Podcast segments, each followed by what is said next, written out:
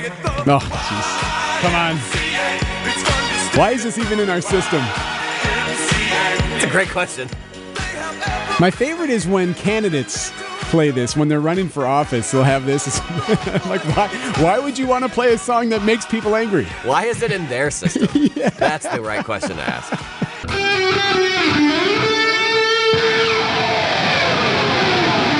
Live from the Annex Wealth Management Studios at the Avenue in downtown Milwaukee, this is Wisconsin's Morning News. In for Vince Petrano, here's Eric Bilsack. All right, I misspoke.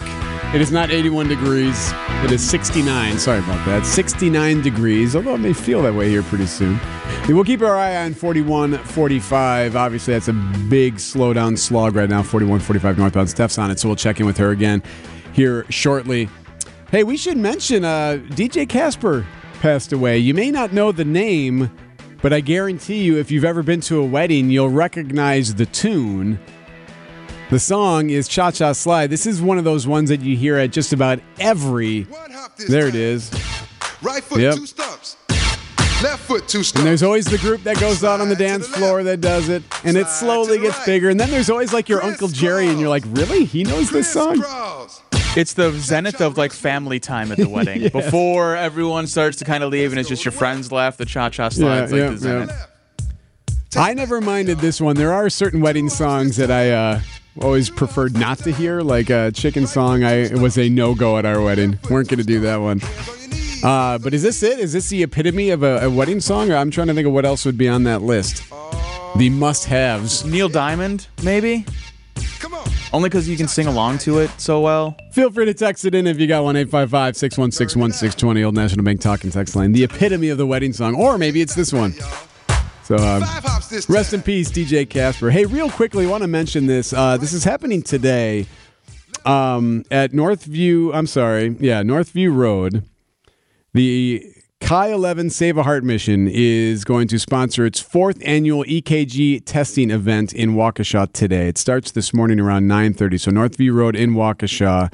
I can give you the date here. The address. 1721 Northview Road. If you search up Kai and Kai Lermer, you'll find out more about this. Basically, Kai Lermer was a young man who died from a heart condition. And his parents have now made sure to ensure this doesn't happen to someone else. And it's in partnership with the HeartSmart EKG. They're scanning kids, teenagers, to make sure that their heart is good to go, and so they can identify heart conditions in young adults before they get themselves into trouble or have an issue that Kai ran into. And I really appreciate the Lermers doing this. I just think it's a tragic event that happened to them. They lost their son, and here now they're raising awareness for others to get their EKG tests done for their kids. We brought our son, Noah, my 16-year-old, we brought him to this event last year in Waukesha. So it's at 9:30 this morning, 1721 Northview Road. An opportunity to get your kids scanned for an EKG and make sure that there is no heart conditions that might be hidden in their lives. 7:15, we got sports from Brandon Snide, and it's next, and it's sponsored by Holiday Automotive at Highway 23 in Fond du Lac. Holiday Automotive, it's worth the trip. Time for an update from the Gruber Law Office's One Call, That's All Sports Desk. Here's Brandon Snide. The Milwaukee Brewers walked in 3 straight runs in the top of the 10th inning in a 3-3 tie ball game on Tuesday night as they fall to the Colorado Rockies by a final score of 7-3. 3-0 pitch.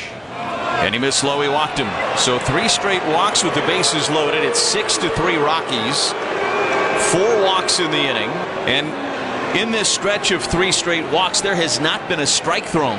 Lane Grinnell on the call here on WTMJ, as you can hear the boos rain down. Anything more frustrating than a pitcher in Major League Baseball that can't throw strikes? God, it's the worst thing imaginable. I was so mad. I was more mad last night about that game than I probably should have been.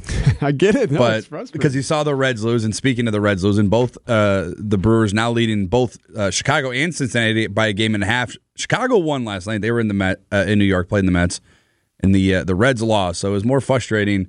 But the Reds losing and the Brewers unable to gain a game, but nonetheless, they will look for the rubber match of victory later this afternoon with coverage getting underway here on WTMJ starting at 12:35.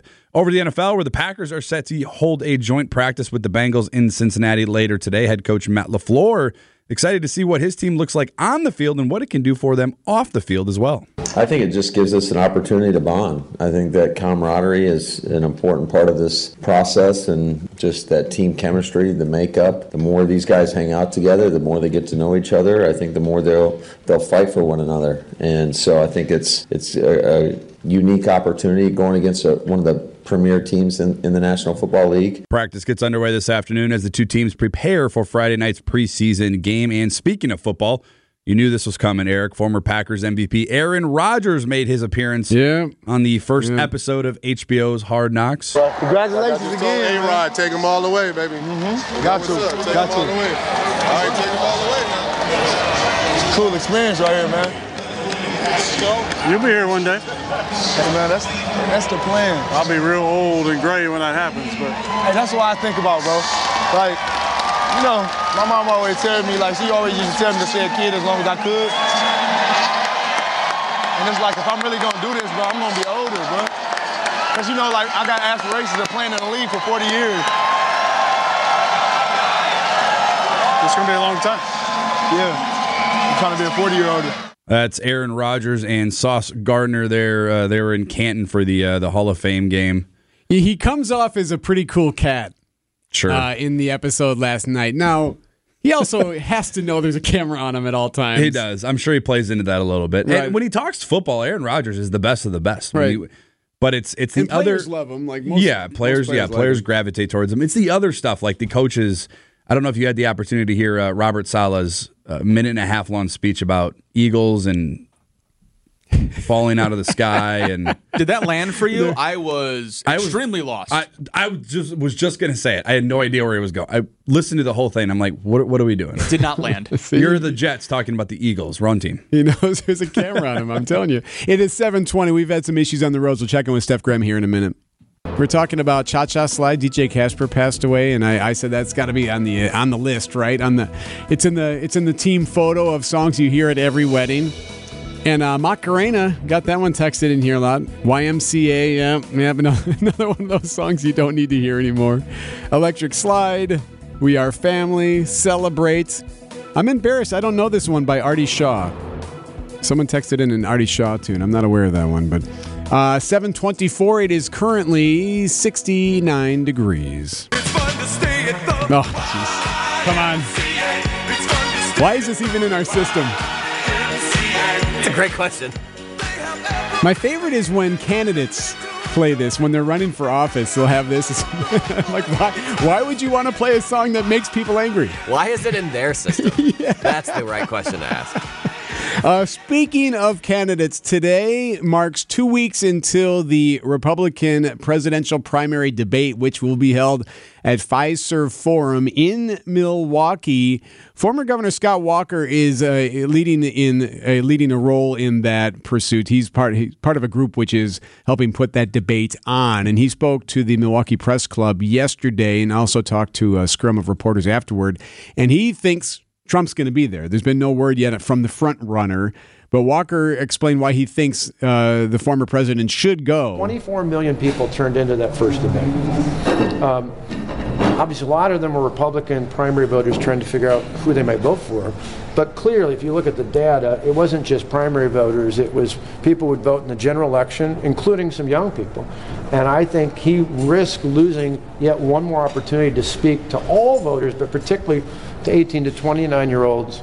So what advice does Walker have for the other candidates who are well behind him in the polls? The primary candidates have to make the case to those voters that they'll do as well or better on substance, and that they can defeat Joe Biden. So if I was one of them, I'd say be as bold as you can on substance and be as clear as you can on how you're going to win the election, the general election. The general election right there. Meanwhile, the former president could see charges come down in Georgia as soon as next week, as we're starting to get more details on that. Plus, they are still going back and forth on some responses for what he has to do with his indictment with January 6th. That'll be likely later this week. A quick update on the cocaine. Yep, I said that out loud. The cocaine, I found in the West Wing last month. New York Post is citing some other publications here, saying that it may have belonged to someone in the family orbit of the president, and that the president likely knows who it is. However, They're saying that they don't necessarily think it was Hunter Biden's who, the speculation had always been, of course, the president's son has struggled with drug abuse. But here, according to the New York Post and some of these Soldier of Fortune publishers, they made a claim that three security sources are telling them that it was someone in the Biden family orbit. What that means, who knows, but they also seem to indicate that they don't believe it was Hunter. It was someone within the orbit. It wasn't Hunter, said a second source referring to the president's adult son, an admitted drug addict. So we'll never really learn probably, but that's where that's at.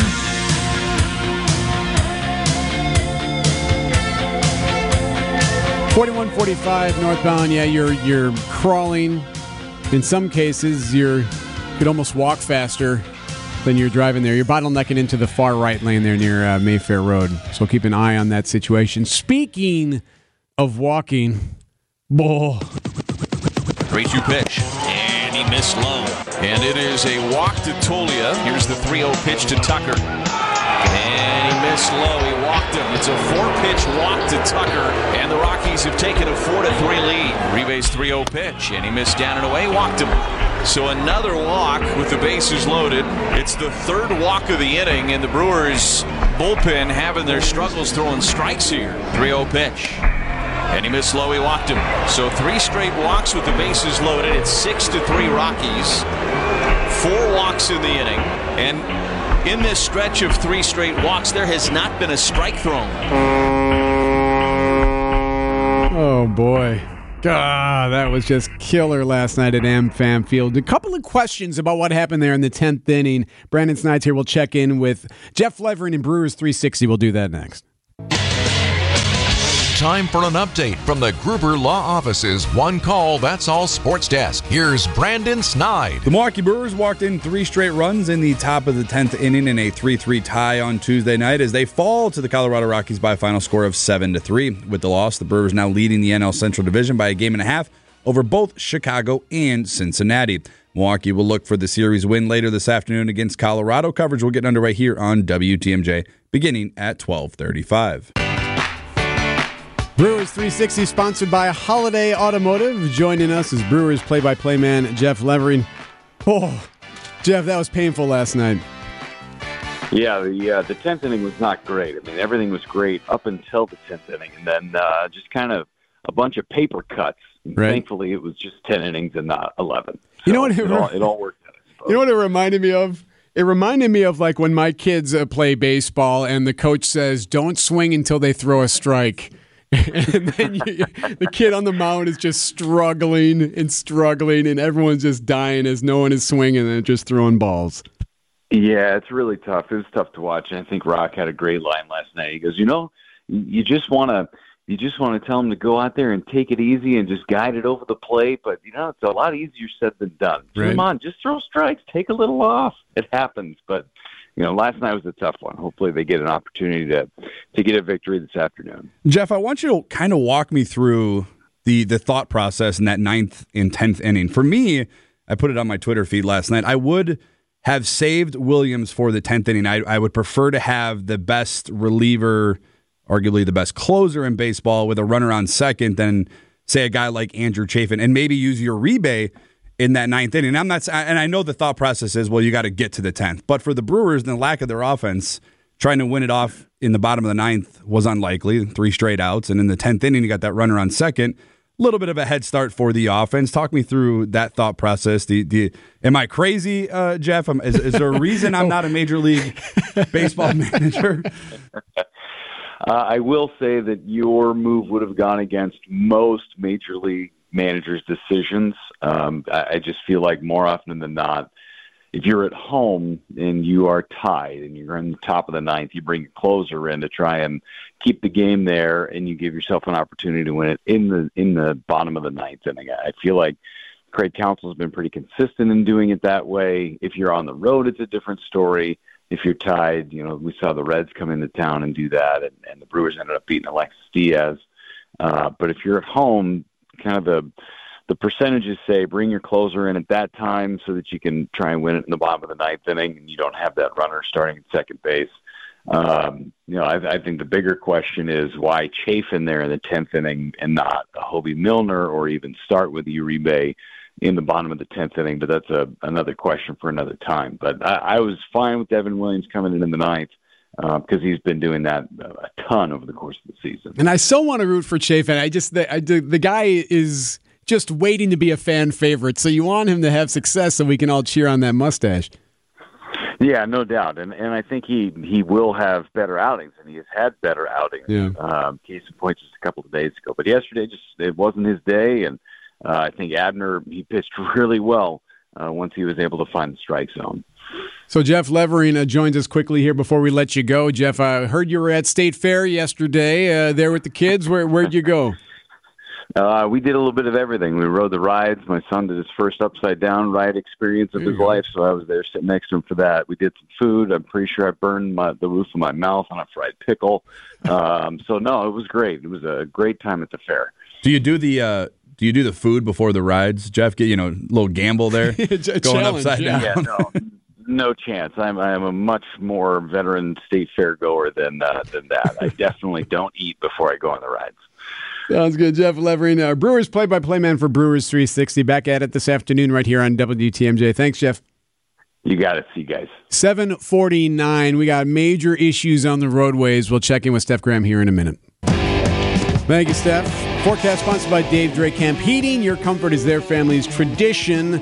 Sunny, warm, and humid today. A chance for a late shower or a storm, but it'll be that scattered stuff again today. A high of 86. Tonight, partly to mostly cloudy. A low of 66. Thursday looks nice. Sunny, a high of 83. Another chance for rain in the immediate forecast is Friday. Otherwise, the weekend looks dry. Eric Bilsack in for Vince Petrano along with Mike Spalding. Vince is back on Monday.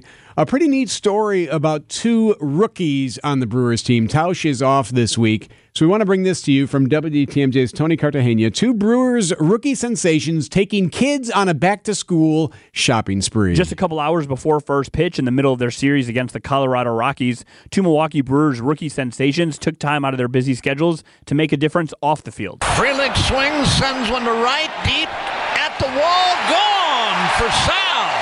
Sal Frelick and Joey Weimer took 20 kids from local Boys and Girls Clubs on a back-to-school shopping spree at a local Meijer. Hit to left center.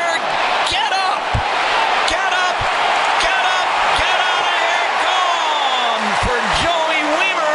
Each kid was given a budget of $125 and had time to shop for everything from pencils to markers to book bags to highlighters to, as we'll learn in a couple minutes, a very high-end calculator. It's an exciting partnership that we have with the Brewers. So, and doing an event like this, it's definitely about planning and to maximize the event for the kids is the most important thing. But yeah, of course, just the excitement it brings to the building and for the children and everything is really the key to it. That's Stacy, store director over at Meijer. He and his team helped Frelick, Weimer, and of course the five racing sausages check everything off the kids' back-to-school shopping lists. And right as they were heading to the checkout line, Frelick had a couple extra minutes to chat exclusively with WTMJ. Thank you. Did I hear you drop a Y equals MX plus B over That's there? That's right, I did. Do you remember what that is? The slope formula. So I was going to she wanted a calculator. She said she was in 7th grade, so she had gotten one. I saw the TI-84s, which were like the best calculators for all that algebra, and I was like, you got to get this one, especially before high school, so made sure to throw it in there. Nice, so some educational wisdom from... That's right. I know like high school for you wasn't that long ago, but what do you remember most just from a... education and obviously athletic standpoint? A blast. I mean, high school was so fun. I'm still really, really close with all my high school friends and especially some teachers I had there. And I think the impact that education can have on young kids' lives is so big. And I know how important it was for me growing up. So to see these kids excited about it is really cool. That was going to be my next question for you make it to this level, but obviously you've had some help along the way. Any teachers you remember specifically stand out to you? Oh, yeah, a ton. I mean, Miss Lally from middle school, Miss Riley from high school. I still am in touch with them. I see them when I go back home. They helped me. Obviously, their classes were definitely tough, but off the field and out of school stuff, just being there for support and stuff like that. I think teachers are such a valuable occupation that we take for granted, and they're so special. So it's awesome. So we're at a back-to-school event. Who was on? What cartoon characters were on your lunchbox or backpack when you were in elementary school? Elementary was SpongeBob. It was always SpongeBob for me. I think I ditched that and kind of took on football's on it, baseball's on it towards like 5th, 6th grade, and then And then as we kind of wrap things up here, just kind of like your lasting memory. This being one of your first community events since getting called up to the bigs. How cool is this? It's awesome. I can't wait to get in touch with our community person and try to do as much stuff as I can, because it is super rewarding. And again, helping out the community and the kids. I remember being in their spot and looking up to the athletes in my town and in my city, so it's really cool. So when you're daydreaming in class, obviously you're paying attention, but when you were daydreaming in class, did you ever foresee your debut going as well as it did? I did not, no. There definitely was a lot of daydreaming, but did not expect, especially at that young of an age, to be a professional baseball player, but happy we're here now. And I know you're about to go check out everything right now, but what was the coolest item or most intriguing thing you saw? I mean, the Lego set is so cool. I'm Legos pretty jealous. Right? I know. And she was like, I really like Legos. I go, we got to get one. And I might find myself back here buying myself a Lego set. I think there's an AmFam Field Lego set. Is there? I'm pretty sure there is. They do a stadium line. See, yeah, that might be a purchase in the near future for me, so it was really fun. Joey Weimer also said afterwards that this was his first big community event, and whether it was the looks on all the kids' faces or knowing that he helped provide essential back-to-school supplies for the upcoming academic year, he's looking forward to making a huge difference in the Milwaukee community. Tony Cartagena, WTMJ News. Good stuff from Tony. Thank you, Tony Cartagena, with that piece of those Brewers rookies.